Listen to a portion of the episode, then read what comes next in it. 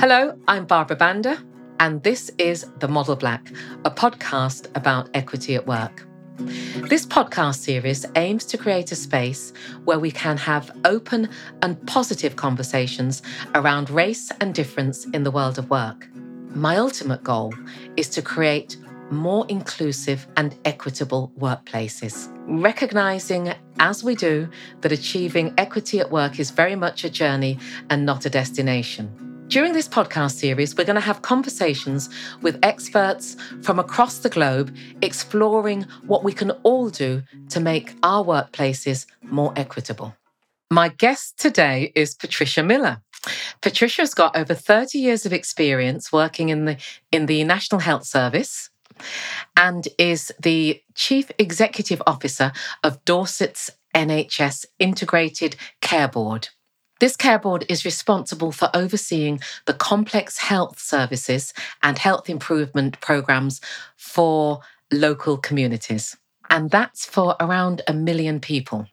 In 2013, Patricia was named as one of the 25 rising stars of the NHS.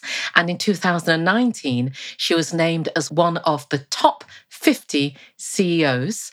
And in that year, was also named as one of the top 50 Black figures who will exercise the most power in the NHS and health policy in 2020. In 2019, Patricia was awarded an OBE for services to the National Health Service. So, a really warm welcome to you, Patricia. Thank you very much for joining me today. It's a privilege. Thank you for inviting me. Patricia, do you know, even before meeting you, I had heard so much about the cutting edge work that you've been doing within the whole area of equity, diversity, and inclusion within the National Health Service over the years. So, one of the things I'm really interested to hear about today are your successes or challenges or, or even some of the frustrations that you've had in that space. But ahead of getting into all of that, I'm also intrigued to hear your story. How did you become to be a Black CEO of a UK NHS trust? Well, first of all, I have to remind myself all the time that I'm the exception, not the rule. So when I became a chief exec in the NHS in 2014, there were only less than half a dozen of us out of 230 organisations, provider organisations. And even in the role that I'm in now, there are 42 integrated care systems across the NHS in England. And I'm the only BME chief executive. So that that tells a story about the progress that the NHS is not making. And even when I look at the mix of the 42, there are very few women. The majority are mm. white men of a certain age. So we've still got a lot of work to do in that space around equality and inclusion.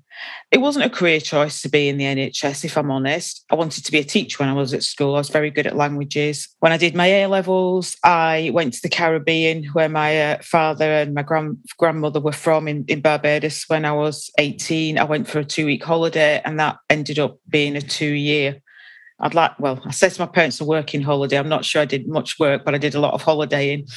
And when I came back, my mum, who was a nurse, my paternal grandmother, both my aunts on that side of the family were nurses, and my mum had got me a job in the local hospital. And that's where it all started, really. I realised very quickly, having had a very strong Christian upbringing, that was grounded in values of honesty and fairness, but a really important value for us was giving back. And I found that was a way to be able to do that. And so I progressed quite quickly by the time I was 28, I was one of the youngest directors of IM&T in the health service. IM&T? Information management and technology. So what we call digital space mm-hmm, now. Mm-hmm, mm-hmm. But I knew I wanted to be in a role that was more patient community facing.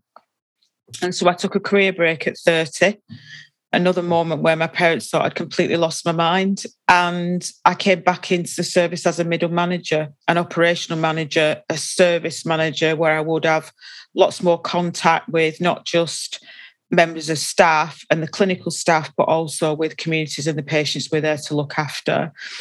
And then from that point, because I had a lot of managerial experience previously, again, I moved along quite quickly. I became a executive director in my early 40s. And then three years into that role, and my chief exec decided she was leaving, which was quite unexpected. I never once considered applying for that job. I've never had a, a, career path in my mind that I wanted to be a chief executive. I just knew every time I'd reach the ceiling of influence and decision making that I would have for communities, I wanted to move on to a job where I had a bigger sphere of influence.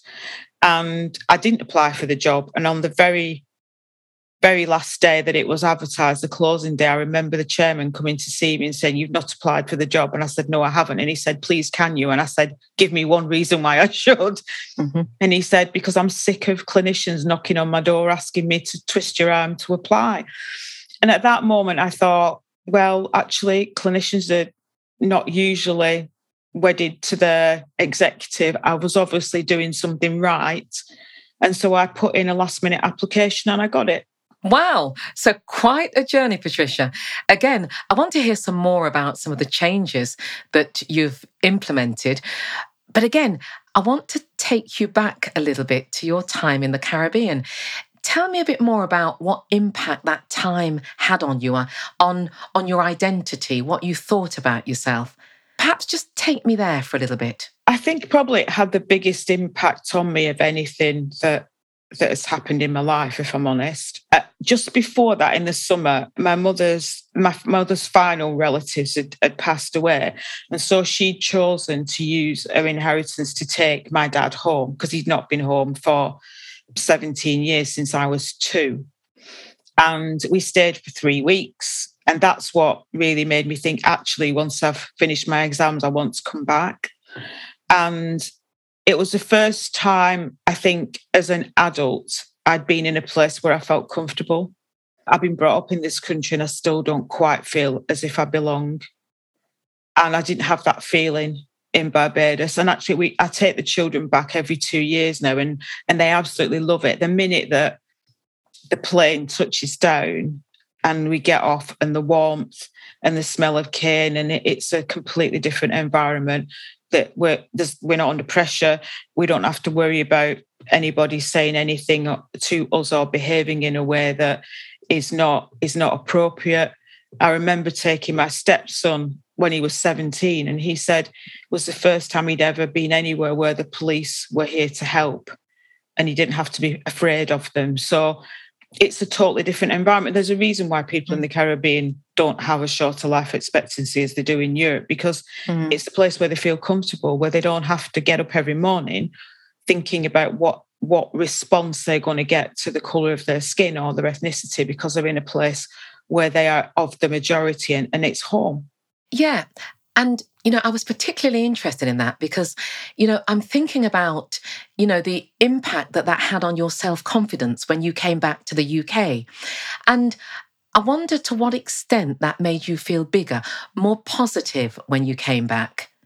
Perhaps that inspired you to you and and maybe that's had quite an influence on on you becoming a chief exec I think going back there recharges my batteries. If I go back to Barbados, especially when I've been through a really difficult period here, that will it will give me a sense of purpose again for when I come back. And it does make a huge difference. It made me see myself differently. It made me realize that actually all the things that I'd been taught by my father and my grandfather about the fact that you can be anything you want to be do not let anyone else define you, define yourself. That was all reinforced by going back as a young adult and starting to think about that context and what it meant to me as an individual. Yeah, so quite a, a deep effect on your life then. And then you came back and as you said you you rose through the ranks relatively quickly so clearly extremely talented so what was it like for you on that first day, Patricia, when you you sat there as the CEO, as a black woman in that seat? Tell me about it. It was a mixture of being terrified, feeling proud, also feeling a huge amount of pressure because that puts me even more in the spotlight. And that means my mistakes will be amplified much more than any of my white colleagues.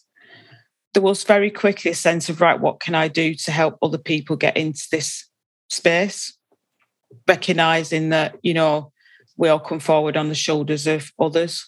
And also being clear, I wanted to do something about race equality, but also needing to not take that as the first priority because then people think well actually that's that's the only reason you've been appointed because you want to drive that agenda not because you are a skilled individual who can manage the whole organization. And so having to think through quite quickly the timing of when I might start that work in the organization and how I might start to bring the board online with what needed to happen and why. Yes. So that's quite an interesting dilemma, isn't it? So, as a Black person, you're promoted into that role, and yet you're having to be really cautious, kind of trying not to fit into a particular box or or a particular stereotype that says I'm only here to promote other black people which may not have been the case had you not been black. So, yeah, that's another dilemma possibly, another stress that you might have been carrying as well. It is very much so that we talk about this all the time in leadership communities around you know what what's racism all about and and for me it's about seeing white as being superior and how can we change that?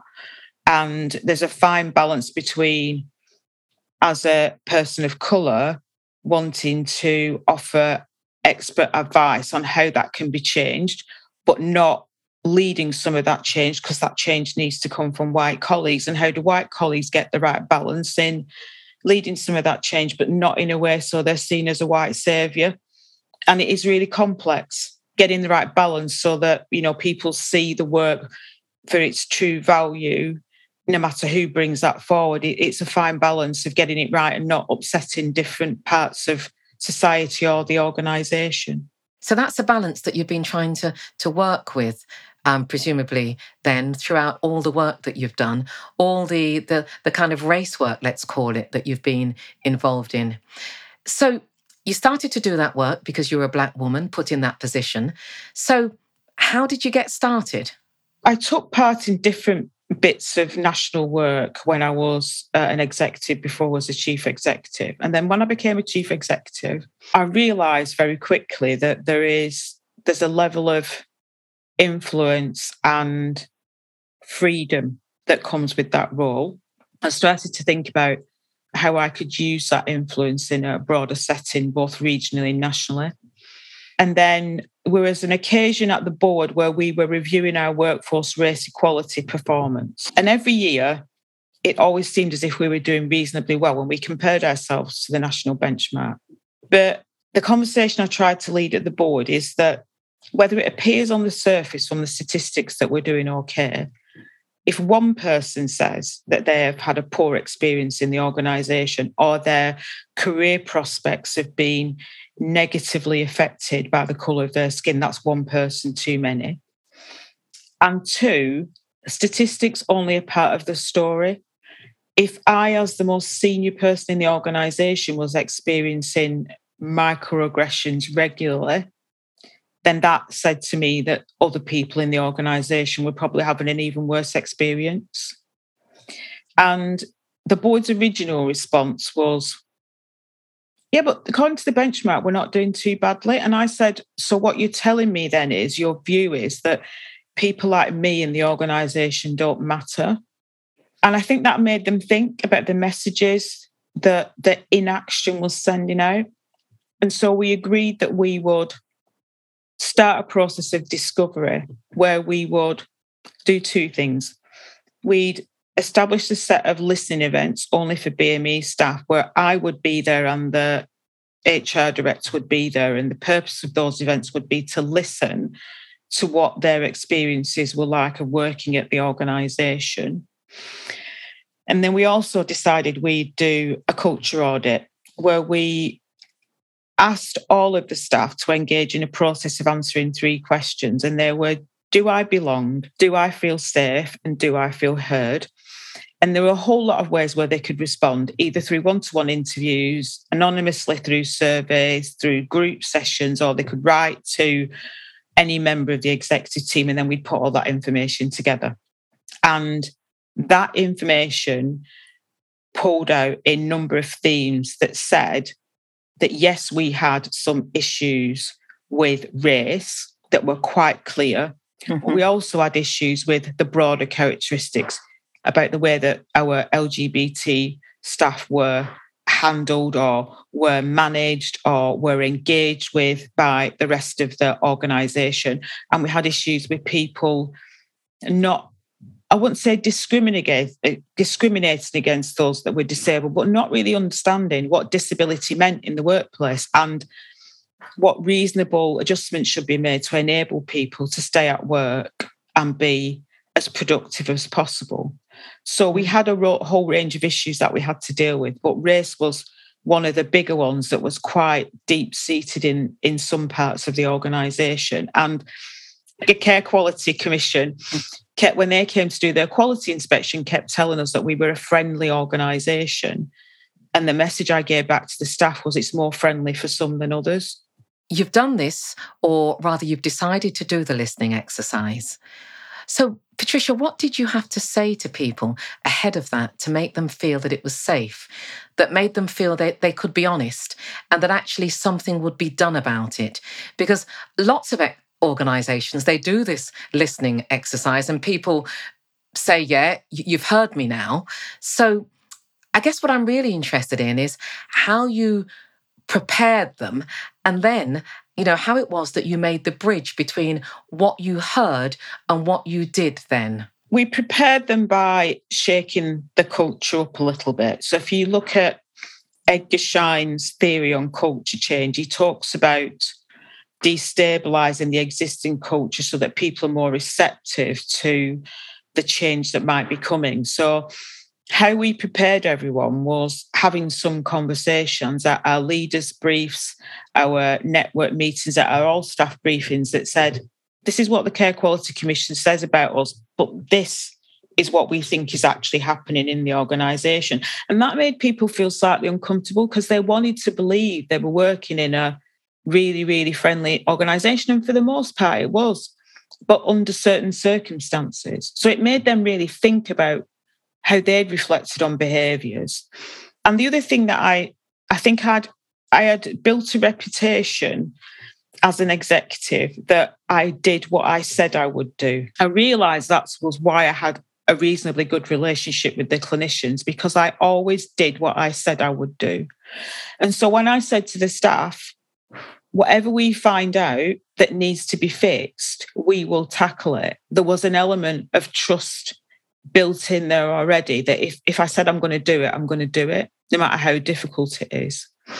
And also the, the promise to people that if they didn't want to be identified in terms of their feedback, then that was fine because nobody would be identified because we would play the themes back anonymously. So nobody would be able to say, oh, well, Joe Bloggs said that about my department. And because that's always the fear about the staff survey. If you're only one of one or two of a whole group of scientists in a department, then if you respond, that's BME, if you responded a certain way to the survey and then the survey is broken down by ethnicity, you will be identified. And so saying yeah. to the staff, this is really important that we need to hear what you think because we can't change anything unless we know what needs to be changed. But also, we absolutely guarantee your anonymity because the, the feedback will come on that basis. Yeah. So you started to talk about the response that you got and then the themes that came out of that, then.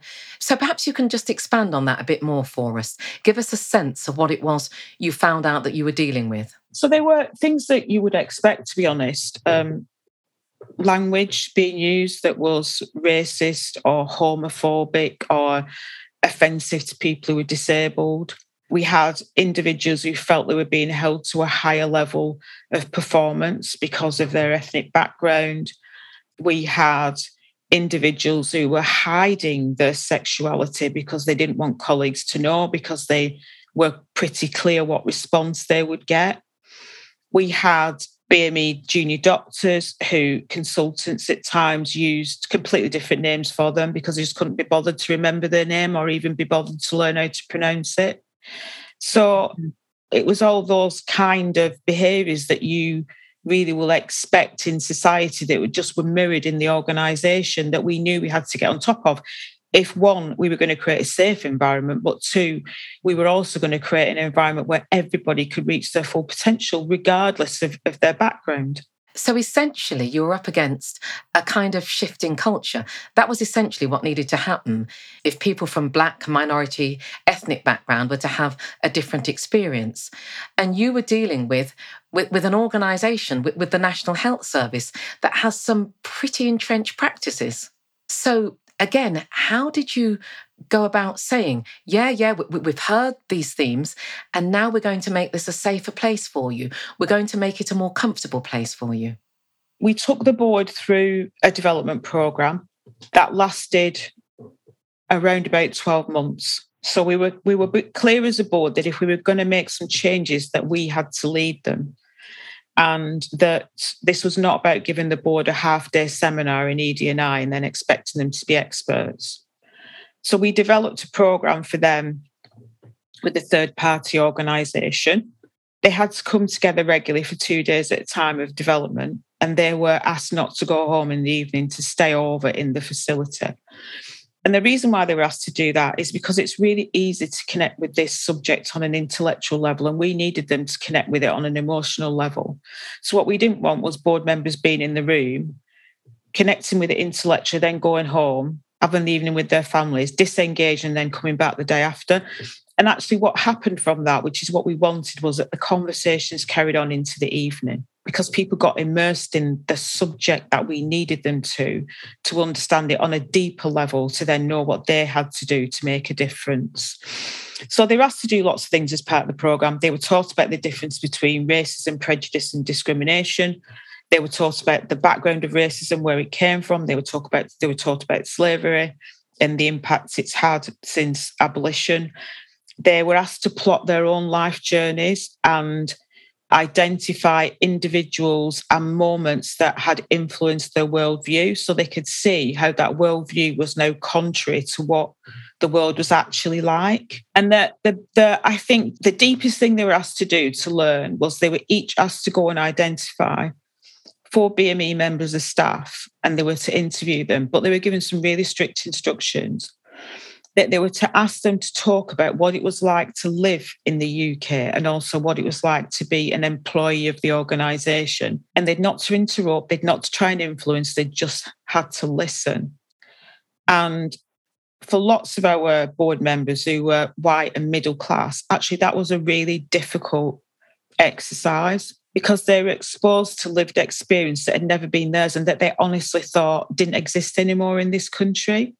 So they were shocked, they were upset.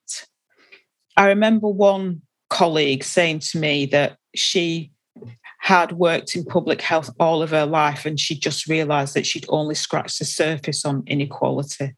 So it was a deep learning curve for them. And then, as part of that work, we then said, What's our ambition then for the organisation? What is the type of culture we really want to create? And then we involved a lot of staff in that conversation. Yeah. And from that came an ED&I strategy. Yeah. And what you say there about the senior team going through this kind of deep learning process in the first instance. Again, I'm sure this will probably strike a chord with some of the people who are listening because there's often a sense that you can go in, you can you can have an initiative and, and somehow that sorts it. But what I'm hearing from you is that you were investing a lot of time and energy into this. And there was a real sense that you were almost kind of slow to start and fast to finish in this process, and that you you you you were taking people on a journey. So now you've got the top team and you've got them being the change you want to see, or at least they have an understanding of the change that they want to see and now you're coming up with a strategy. So, what did you want to become, and how how were you going to measure it? I think we recognised from the work we were doing two really important things that that culture change only happens one conversation at a time. there isn't any golden bullet that you can pull out and all of a sudden this great initiative makes it happen. It changes through conversations. And that something that one of my colleagues at the ICB now says all the time, which is real, ICB. I'm sorry, Integrated Care Board. Lovely. Um, that real change happens in real work. So taking people to a classroom, teaching them a lot of theory about inclusion, then plunking them back in the workplace doesn't actually deliver. So we wanted to create an organisation where our staff felt psychologically safe, that they felt listened to, that they felt valued and where they were going to be able to reach their full potential no matter what, because their difference would be celebrated. And we then developed a, a strategy that was put into three different strands that would enable us to deliver on that. So the first one was leadership development, mm-hmm. and that focused on all of our managers from our senior managers right through to consultants and senior nurses and executives. And that program was six modules and it focused on three areas, which were seeing the world differently, responding to that difference, and then leading differently. For each of the modules, they were expected to be released for a whole day. It didn't have to be at a time, it could be two half days. One half day was the actual working in the workshop with our facilitator. And the other half day was before the workshop, where they were sent lots of information to read, articles, or they were asked to watch short videos. And then the beginning of the workshop would be let's have a conversation about what you took from those reading from those readings or, or, or videos what what did it say to you how is it now influenced the way you think about your role in society and then the rest of the module was breaking out into smaller groups to say, okay, so now we've got this theory. Let's talk about how you're going to use it in your leadership journey as you go back to the day job. What does it mean for how you operate as a leader? What does it mean for how you engage your team? What does it mean for how you see them as human beings? So uh, tell me, you know, how were they held to account once they came back? You know, so they've gone through this leadership development who checks on them? Who checks those behaviors? That who checks that they're actually having different conversations to the ones that they were having beforehand? So we did a number of things. We surveyed the direct reports, their team before the program, and then we surveyed them again a little while after the program, see what changed in terms of their ability to be inclusive leaders. We also developed a corporate dashboard that went to the board at every board meeting that had some hard measures around people, but it also had some softer cultural measures. We developed an internal survey mechanism for the organisation that we would target different departments using that survey. And then we also use a staff survey because you can add a small number of questions of your own to the national survey that you want locally in your organisation. And then we we adopted a, a, process of comply or explain within our divisions and services where we set them some targets around different areas of ED&I on the understanding that every few weeks when each of the divisional teams met with the executives, we would ask them how they were doing. We'd look at their performance, but we wouldn't look at it with a hard performance edge. We'd look at it through the lens of okay, if you're not meeting those standards, let's talk about what you've already tried, what approaches you've tried, and then how can we offer some additional support to get you to the place where you need to be. There was the odd member of staff who didn't want to engage at all, and they were working in the wrong organisation. Right. So so she was taking this very seriously. And you know, I think, or, or at least I'm hoping that people listening to this podcast are really getting a sense of the, the time investment, the energy investment that you need to make if you really want to make a shift. You know, you're setting up systems, processes to measure it as well. So, Patricia, you've done this, you've done all this work, you've listened, you've done the leadership development stream. So, Tell me a bit more about the other elements that you also included in this, Because again, I'm kind of imagining the people who are listening to this who think we need a bit more of that in our organization, or, or you know, we're learning a lot from listening to this. For the lower level um, team leaders, we developed a slightly different program. It was still focused on inclusion, but it was less intellectually challenging. So that was called Dignity and Respect at Work. And we coupled that with something called Management Matters. So we had a, a set of modules that taught people the hard skills of management, but also some of the softer skills around how you encourage positive human relationships between people in teams. And then we took our key people policies. So there were recruitment, talent management and succession planning, and our disciplinary policy. We pulled people from our networks together with uh, people from our people teams, and we got them to work over a series of four months on rewriting those policies through an inclusive lens. And when we looked at the disciplinary policy, because we were so clear that what we wanted to do was create a just and learning culture, one where people were trusted, not monitored all the time to catch the 5% out who will phone in sick when they're not really sick or do something naughty at work. We wanted to have an environment of trust because those things will come to the surface anyway. We asked the people team to interview 100 people who'd been through the disciplinary policy recently because if the people team is going to be the conscience of the organization, it has to be on this journey as well. It's quite because quite often the policies that discriminate are written and signed off by the people teams and Im- implemented by the people teams. So it was important they were part of the process. And so, how did you keep them on board?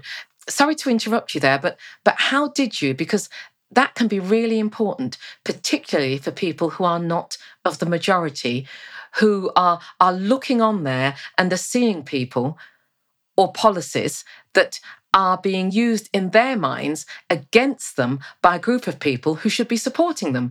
So, how did you make that work? We brought them in right from the beginning because it was important that they were sitting alongside and part of this work.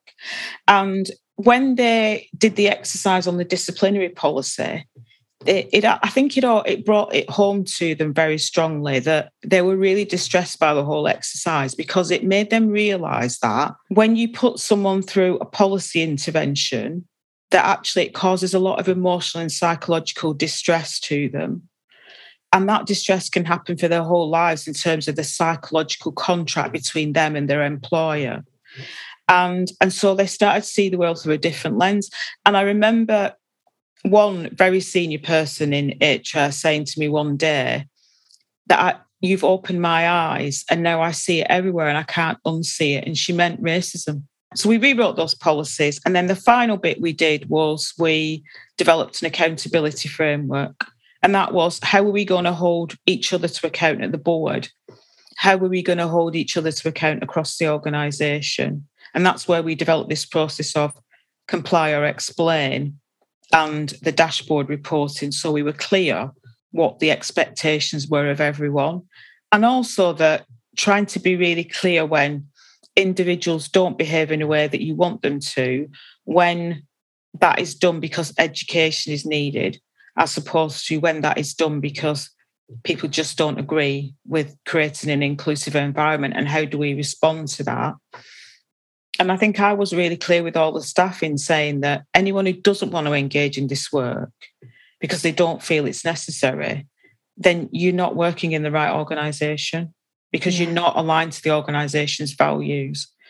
And I would much rather that you chose to move on so that we don't have to do it to you. Right. So quite firm really around upholding standards and and sticking to what really mattered um, here. And you know what I'm hearing in all of this, Patricia, in, in what you're describing here? I'm hearing a lot of you in this because inevitably it's you that's guiding it, it's you that's leading it. You're the CEO. So, so how much of this was dependent on your presence being there? And, and to what extent were you able to set up systems and processes, ways of being different in interactions ways that that could be sustained beyond you so people could be be different even perhaps when you were no longer involved in the process? I think at the beginning it did feel like it was my journey. And I remember when we were doing the board development work, that the person that supported us with this work was also Black. And he was used to facilitating all white boards in that space. And because I was in the room, we had to have a conversation quite early about how we how we would do the work but not trigger each other because there were moments like when we talked for example when uh, we had um, a workshop with robin diangelo about white fragility and i got very distressed by that because even i hadn't thought very deeply about why certain people want to shut down a conversation about racism before you've even started it and so we had to think really carefully about how we were going to get through these modules. And, and he wasn't going to get upset because I got upset, and then his response to the group might be different. I think that the fact that we, even when we started the, the leadership development program for the senior staff, that all the executives joined a different cohort that said to the organization, this is not just about me, this is about the executive knowing that this is the right thing to do. And actually, someone else is the leader, the chief executive of that organization now. And the first time that he walked around the organization to meet the staff, one of the things he said to me afterwards is, You've left a really good legacy. And I thought, okay, I feel good about that now because that means that some of that work which is still, you know, the, the leadership development work is now in the essential skills training bucket. So you reach a certain point, you have to do it. But that's still carried on because people recognize it's the right thing to do. Right. So, you know, you've left a terrific legacy there. And as you said, it really does have a life beyond you. And I think that's that's quite important as well. So as you kind of look back over all of this, over all this deep work that you've done, all this deep work that you were doing in the organization. What would you say are, are kind of the key things that you've learned as you look back? What are maybe, you know, the top two or three things that you've learned from this entire experience? There's probably three or four important things I've learned. One, there's a massive difference in the response that you get from people if you talk about pro equity as opposed to anti racism because you know this idea that if we support one group that we're taking that away from another group it helps people understand that equity benefits everyone and that in that space of equity versus equality it's okay to invest more in some groups than others to enable everybody to reach the same standard i think the other things i've learned is that if you don't know how someone wants to identify, don't just make assumptions, ask them. Nobody's going to be offended by you asking them. What they are going to be offended by is you making assumptions or giving them a name that they haven't really got because you, you want you don't want to ask how to pronounce their name or you know making assumptions about their ethnic background and prescribing something for them medically that's not appropriate because you just don't want to ask them ask them nobody's mm. going to be offended by that I think the other thing I've learned is being an upstander matters, not a bystander. So I don't really like the word ally because it sort of makes me feel like a victim. But if you see something that's wrong, then be that person that is an upstander and says that. And that's really scary. And sometimes you won't be able to because you're not brave enough. And that's okay as well, because people respond to fear in different ways. But if you can be that person that steps out before that person of colour has to challenge what's said and say it for them because that makes everyone's life easier. You don't want to be the black person in the room, the only black person in the room that's always the one that challenges everyone's language or assumptions. So if you're a white colleague, yeah, be an upstander and say when things are wrong. And then I suppose the other thing I've learned is that I said earlier on, real change happens in real work. Yeah. Don't teach people the theory of racism without getting them to think through how they might be different in the workplace with the knowledge that they've got. Because otherwise, nothing changes. People have a lot of knowledge in their head, but nothing changes. and create an environment where it's okay for them to get it wrong every now and again because people will get it wrong and that's okay as long as they're receptive to the feedback that they've got it wrong and then we try to be different going forward so again, so, some really great learnings there, and I, and I think those learnings are going to be beneficial to anyone, regardless of where they are on their journey within their organisation. And those are some some really key things that you've learned as you've said around equity about how people identify themselves about being an upstander Th- those things really resonate with me that upstander piece so you know you've learnt a lot patricia and you know, kind of tough question here, or well, maybe not so tough, we'll see. So, if you look back, what would you have done differently? If you were to go back now, because clearly, you know, you've said you've left a real legacy. So, looking back, you know, what would you say? You know, maybe I could have done that differently, or perhaps I could have done that better if you do have those moments. I would have started it sooner because when we'd done the listening exercise and the culture audit, we then decided that we would take one step further and during inclusion week which happened to be in the month of black history that we would have this display along the corridors of 100 members of staff all from different ethnic backgrounds with uh, a hashtag on the bottom that said basically we all work for the same organisation. And one evening a member of staff, and we never found out who it was, but we knew it was a member of staff, defaced four of those photographs, two that were staff that were LGBT and two that were people of colour, one being me and another colleague. So, so they, they damaged the pictures? They crossed our faces out with a black marker. And that took me a few weeks to move past that because it, because it, because when someone does something like that, it, it basically gets to the heart of you how it's as a human being, it's crossing out your existence. And, but actually, when I reflected on it over a month, it made me more determined to make the change that we needed to. And then there was a moment of reflection then for me, which was we should have started this process earlier. Mm. Because the fact that we're getting this kind of backlash says that we really needed to do it. And it wasn't just from the staff, it was also from the community. We got to a point where all of my correspondence and emails had to be filtered before they came to me because I had letters, emails from people outside the organisation that were just blatantly racist and didn't understand why we were doing any of this work. And someone who there was an article in the Daily Mail about uh, an event I'd been at speaking, and someone from the other side of the country sent me some vile correspondence and eventually was charged and found guilty of distributing malicious material. So, yeah, it was a really challenging time, but it just made me realise actually this we can e- we can either all crawl under the carpet now, or we can just keep going because this is really important and it's really necessary so you know I guess what i'm hearing is you know there was an element or perhaps even more than an element of of personal risk for you in this whole thing both from being the ceo you know will it fail will it not fail?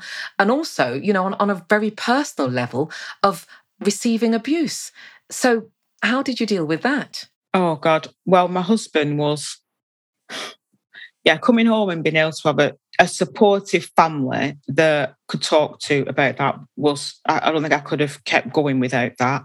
Also, you know, I've got a network of not just BME colleagues, but white colleagues as well who are on this journey and who I can talk to about any of this stuff. And that really made a difference as well.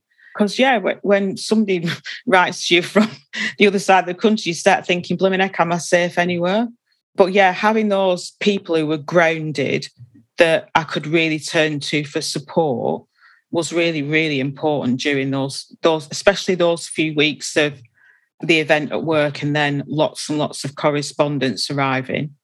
And I, what I kept holding on to was that the NHS in the health and care system in Dorset employs over 32,000 people if we can change the attitudes of most of those 32,000 people, then they will change the attitudes of their friends, of their family.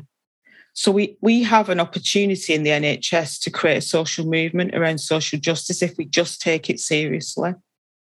Yeah. And so, yeah, I just, I decided I, no matter what happened, I wasn't going to walk away from it. And it's interesting again what you're saying here because, you know, you're changing attitudes, you're changing perceptions, you're changing the culture of an organization on one hand in Dorset. And yet, you know, I know there are going to be people listening to this and they'll be saying, yeah, but what about snowy white peaks? We're not really seeing the differences that we want to see in the NHS. So, you know, you've done great work. And, you know, we all have a sense that, that there's so much more work that need to be done. So, what would be your message to those people? Yeah, we've had snowy white peaks, and and I think that and that's a report that talked about the lack of representation of certain minority groups within leadership within the NHS. We've made a good amount of progress in terms of non executive directors in the NHS, but we're not making anything like the same progress in executive directors. So we've got to get on top of that. And some of that is because we're not creating the pipeline of people to put into those roles. And some of that will be about attitudes. And, you know, I talk all the time nationally about the fact this fact that we think that nurses that come and doctors that come from overseas from places that were previously part of the empire that their training programs are suboptimal to ours. So we need to test them over and over again when they arrive here is just a nonsense. So we've got we've got to deal with some of that. And we've also got to make the NHS an attractive place for people to work. You know, that at the moment we've got high levels of bullying and harassment for ethnic minority staff, and people feel pressured and overworked. So we've got to tackle some of those harder things in order to make it a more attractive place to work. Recruit to what we've got to recruit to, but also create that safe, caring environment for, for our staff in every organisation at every level, not just some. But I also think that there's something about when you've when you've got interventions that work, and I think part of the reason why the NHS is still where it is is because people repeatedly implement lots of interventions that have no evidence base underneath them whatsoever that they're going to make a difference. So there is something about we tried for a long time, tested different interventions until we found the golden nugget of something that actually worked because we engaged the staff in that process and said, Does this work for you? Does this work? Tell us what you thought before. Tell us what how you think afterwards. Actually, if it didn't make a change, then we dropped it. We modified it as we we're going along. And I've taken the opportunity to take up the role of SRO in our Southwest region. SRO. Senior Responsible Officer. Thank you. In our Southwest region for equality and inclusion. And we've developed an ED&R strategy for the region and the same leadership development program we implemented at the hospital, we're now going to roll out across the region. And that's taken a lot of individual conversations. It also took a year of development with the chief exec community, just like we did at the board at DCH, to help them understand why this is necessary and why they need to lead it. And so you can make change if you really want to and you're determined, but it takes time and it takes conversations. And there's there's no quick fix in this. Right. And if you want results in three months, you're not going to get them. If you want what we saw the first results after two years because people started to work in a different way, you've got to be prepared to stick with it for the long haul. Right. And I think that's that's that's a wonderful message again to share with people who are who are listening to this. You know, I, you know, and I know that we've said it already. This isn't a quick fix. You know, this requires some determination, you know. And, you know, we're, also getting towards the end of this podcast now. And, and there are a couple of questions that I'm still desperate to ask you. And one of them is a, a kind of practical, physical question around you. You know, you've made these great changes and, you know, you've talked about the fact that somebody else has picked up the baton. So, if I was going to walk into your organization now, into that organization now, what would I feel that I would know that something's happened here? That what would I feel that that I could be sure that someone has put some energy into making a change that helps people who might in some way be outside the majority in the organization that might make them feel feel more comfortable? I personally, I would hope that you would walk in and you'd immediately feel that you're in a safe environment and that people that are there to look after you will see you as an individual human being, not a monogenous, a homogenous group or a stereotype. They'll see you as an individual mm. and they'll want to provide you with the care that you as an individual need in a way that matters to you. And I would, I really hope that that's what you would experience. Yeah, yeah, and that's that's great. So that that that's again part of your legacy, the legacy that that you've left there. And you know, if I'm looking at this this fantastic woman who is Patricia Miller, who has achieved all these achievements, well, tell me Patricia, what's next? What's your your next big aspiration? I would like to get to the end of the work program in the Southwest region so I know we've really made a difference because we really want the Southwest to be the best place to work and live. And so we've got work to do and recognizing that this work is the right foundation, the precursor to tackling wider health inequalities and how we do that so that we are equipped to have the right conversations with our communities so that we do start to see social justice in practice. And then four years i'll be 60 so who knows you don't need to give away too much information but but that's absolutely fine. And you know you know what i like about what you said yes you know you, you've done a lot of work you've done a lot of work around race but this isn't just about race. This is a broader social justice movement.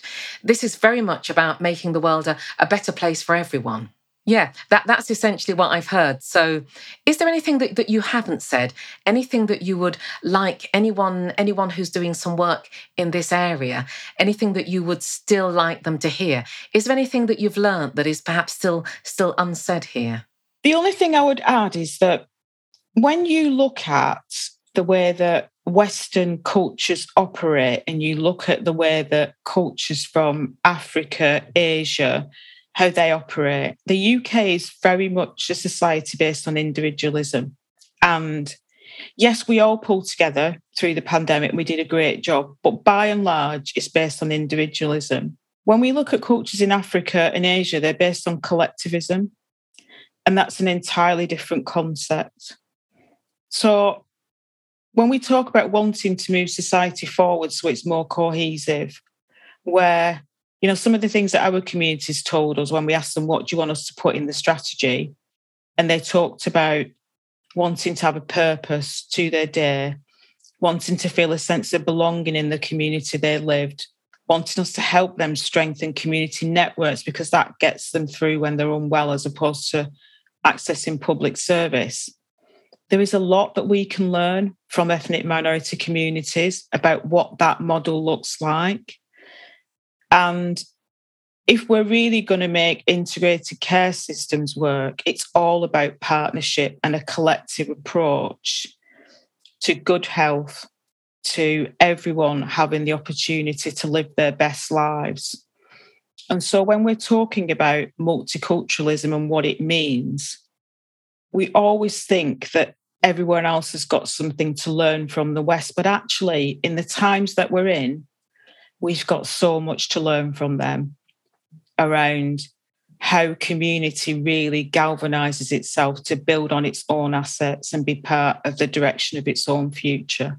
And so I yeah, I would really want people to really think about that more deeply because it it can be the catalyst to lots of positive change. Right. Thank you so much, Patricia Miller. This has been a fascinating conversation. I'm so, so highly impressed again by the, the fantastic work that you've done and the legacy, the kind of living legacy, if there is such a thing that you've that you've left. So thank you very much again for being part of this podcast. Thank you. Thank you, Barbara. Thank you so much for listening to The Model Black. These conversations mean so much to me, and they're so important in helping change to happen. If you've enjoyed what you've listened to, please rate, review, follow, subscribe, and share. This helps other people find the show, and it means you won't miss a thing. If you'd like to find out more information about my book, The Model Black, you can find more information in the podcast description.